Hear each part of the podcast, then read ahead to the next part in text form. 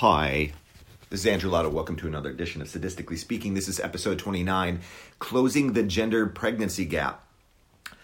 Let me start with a caveat. Um, even though I am recording and releasing this podcast on April 1st, I promise you that it does not include an April Fool's Day joke. I fucking hate April Fool's Day or National Normalized Deception and Lies Day. I loathe this day every year. I basically stay home and don't interact with anyone so they can't pull one over on me. Then again, that describes the other 364 days of the year as well. Anyway, a couple of items showed up in my newsfeed this morning. Hopefully, they were true and not April Fool's jokes. But they kind of synthesized and created a rant in me. And one of those items was not the Matt Gaetz sex trafficking charges, which actually just filled me with delight. The first item is reports from the World Economic Forum, the WEF, the World Economic Forum, which is an international group of uh, pains in the ass who throw a get together in the mountain resort of Davos in Switzerland each year so they can complain about the plight of poor people. Anyway, the report says it will now take 135 years before we can close the world gender gap in wages. It was 100 years, it's now 135 years, and that's because the pandemic made the gap worse. Now, we've all heard of the gender wage gap. I bet you can even sing out the tagline. It's been pounded into you. It's the same way you can probably sing the preamble of the Constitution because of Schoolhouse Rock. It goes something like Women get paid 70 cents for every dollar. Men make doing the exact same work. I don't know what that was. It sounded a little Broadway. I don't know. But wait, uh, if it's true, the gap is defined for men and women doing the exact same job, equal work pay for equal work, then why would the pandemic widen the gap? If businesses are shut down and men and women are working, then wouldn't both the men and women lose their jobs? Ah, but the WF makes it clear why the pandemic widened the gap. And as the managing director of the World Economic Forum puts it, quote, whether that's travel and tourism that's shut down globally, or the consumer and retail sector that has been impacted in so many countries, these are large employers of women. Wait. So that means these aren't the same jobs the men hold. This gap widened because the sectors that were affected more likely had women employees than men employees. It wasn't that the man and woman had the exact same job, and because of the pandemic, you decide to give more to the man. And this points to the actual real definition of the gender wage gap, which is average income for a male in the world versus average income for a female in the world, even though they don't actually have the same jobs on average. The gender wage gap is not due to unequal pay for unequal for equal work. It is disparate pay for disparate jobs. Now, I'm not going to go through all the statistics and assumptions that have demonstrated that the gender gap is overblown. I can some other time, possibly.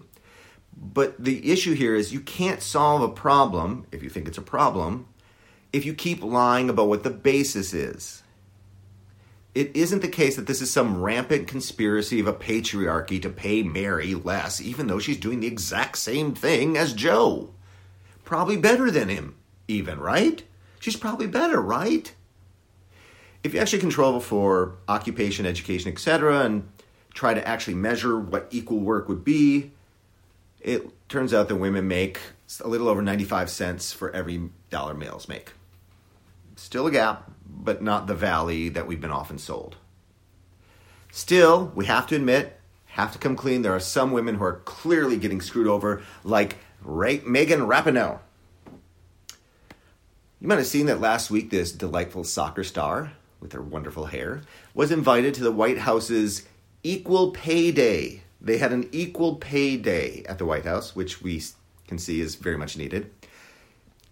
And she complained that despite all of her winning, all of her titles, she is still paid less than men. She says, I quote, I've been devalued, disrespected, dismissed because I am a woman. Well, no, it's because you're a woman soccer player. I mean, poor Megan. She's estimated to be worth $3 million. I feel sorry for her. I hope the World Economic Fund comes to her rescue, or at least invites her to their Davos slumber party. Now, no one needs to point out the obvious fact that men's soccer brings in crap loads more money than women's. I mean, actually outside the Olympics, did they even have women's soccer? I mean, I don't, I don't follow soccer because, um, well, I'm a red-blooded American male, but I see enough of European and American professional highlights, and I don't remember seeing women. Do they have women's professional teams? Does anyone care? I don't see it. But I mean, I guess Megan could try out for one of the men's teams, and then we could actually see about equal pay for equal work. Of course, even within men's soccer, there's people who are paid a lot more than other men because they're better. So she could try to go in there and have her her way with it. The problem is, is I don't know if that goes so well. So several years ago, in 2017, the women's national soccer team, the one we sent to the Olympics, played against the FC Under 15 Dallas Boys Soccer Squad. Local boys of Dallas who play soccer and are under the age of 15 played our national women's soccer team. The women lost 5 to 2. Remember Sarah Fuller, the soccer star who be, came on to be a kicker for the Vanderbilt football team for two games? Wow, that was embarrassing and condescending. Um, first, kicker's not a real football player, and some of the best kickers of all time haven't exactly been stunning male athletes. But then they only give her they gave her a kickoff, which was miserable, and let her kick two extra points. This is on a team that could do that because they went zero for nine for the year. They didn't win a game. So they had her kick a couple extra points, which she made. But for field goals, which are more difficult, they said, Thank you, little lady. We'll send a man in for this. By the way, the manly man who they sent in to replace her was 5 foot 11. Sarah Fuller is 6 foot 2. I'm guessing she outweighs him, but I can't really tell because ESPN only lists weights for male players and not the female players. I am not kidding you. Uh, we wouldn't want them to get too self conscious now, would we? But on the other hand, we let Sarah go out there. She kicked her extra points, and when she got them, the crowd lost their shit. It seemed like when you throw a ball underhanded to a four year old and they catch it. Yay! Good job, Sarah. Good job. Everyone also remembers uh, the great Battle of the Sexes tennis match, or as we call it today, the Battle of the Socially Defined Constructs of Gender. And of course, you know, Billie Jean King beat Bobby Riggs in straight sets. Is in the Astrodome in 1973, and it proved once and for all that women were just as good as men, or actually probably better. They even made a movie of it with Emma Stone starring as Billie Jean King, which is a major step up because Billie Jean was not a looker. Anyway, this, of course, is a fair demonstration of the equality of males and females. I mean, you had them on one hand Billie Jean King, who at 29 years of age uh, was at the peak of her career. She'd been the number one ranked women player in 1972 and again in 1974. Uh, in her career, Billie Jean won 39 Grand Slam titles. And then you have Bobby Riggs, who also, I have to admit, was number one in the world for men. In 1947, Bobby Riggs was 55. So, Maybe it wasn't that even, but still, she won, and isn't that the sign? Funny to me, there are actually three tennis Battle of the Sexes matches, and no one mentions the other two. They, they always talk about the Billie Jean King one. The other, why not the other two? Now, the reason Billie Jean King was not number one in the world in 1973 when she played Bobby Riggs, she was in 72 and 74 she wasn't in 73 because that was a great year for the real number one that year, which was Margaret Court. Now, Margaret Court herself played in a battle of the sexes four months prior to the one we all know about, and it was happening in California, 1973. So, world number one, Margaret Court, faced off against our old friend, Bobby Riggs. He played her too.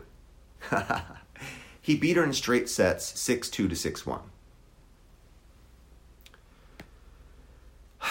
No one also talks, about, uh, talks about the third Battle of the Sexes, which happened in Las Vegas in 1992. I don't know if you remember that one. I actually did watch that one live. It was 36 year old Martina Navratilova. And I have to admit that uh, I'm saying her name incorrectly. And that's because when I grew up watching tennis, uh, everyone called her Martina Navratilova. And then about four fifths of the way through her career, she told us we were all pronouncing it wrong. We had the wrong stress on the syllables I can't say it the other way. So we're going to go with Martina Navratilova, who is one of the greatest women's tennis players, played against 40 year old Jimmy Connors. Great in himself.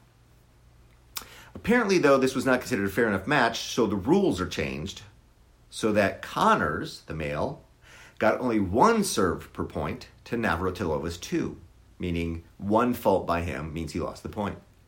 And he had to keep his ball in the singles alley where she could use the much wider doubles alley. Again, this seems horribly condescending. Result Connors won in straight sets. Still, Biden says he tells his girls that they can do anything a boy can do and probably better. That's exactly what he said, and probably better. Again, this is condescending. The logical equivalent of that is telling boys that girls can do anything you can do and probably better we don't have a problem with that that that's the logical extension of what he's saying because it's condescending to these poor girls. Oh, I'm sure you can be better. It's nonsense because it devalues the things women are better at. It's not the case that the genders are equal on everything, and women are better at things. They're really much better at having babies. They're better at verbal abilities, fine motor skills, and having remarkably moist vaginas apparently passes for women's lib today. I don't. I mean, no one will be complaining when the Olympics come this summer, and thank goodness. And there will be wall to wall coverage of women's gymnastics. Meanwhile, men's gymnastics will appear on at 6 o'clock in the morning on the Ocho. Women's gymnastics is just so much better to watch, as is women's figure skating. And I better not hear Brian Boitano complain about it. One person who should be complaining, however, is Siri. Starting today, Siri will no longer have a female voice as a default. So you actually have to actively choose her sexy whispering voice when you log in. Now, you could always change the voice of Siri, but the default was the female that most of us use because we're lazy. So, why did this change have to be made? Well, according to the articles I read this morning, because this is the other thing that was in my newsfeed. This comes as a reaction to, and I quote, studies have found that when assistants, digital assistants that is, use a female sounding voice by default, it can reinforce bias and negative stereotypes. Wait, what are these studies? I am intrigued. So I searched through, I had to click on a whole bunch of different links to finally get to where the studies were. And it's actually based on a report that came up from the United Nations Educational, Scientific, and Cultural Organization, UNESCO, a report on the world gender gap, there's another one, this time in digital technology abilities. There are no studies in this report, none. Uh, it's just a bunch of thought pieces. And they actually call it this thought pieces from members of a work group. Probably are getting together in the Alps. There's zero science. And um, it actually starts by claiming that we have an obvious problem with bias because, and I'm not kidding, this is what it complains about. The fact that when Siri doesn't give you an adequate response, so many people say back, Siri, you're a bitch. this is their complaint. You know, if you didn't get to choose it as a female, you wouldn't be able to call it a bitch. I am so sorry, my precious flowers. I can see why this leads to a gender digital knowledge gap. You know, to solve it, maybe not get rid of Siris, maybe just have girls play fucking video games. But as a result, we have another woman out of a job Siri.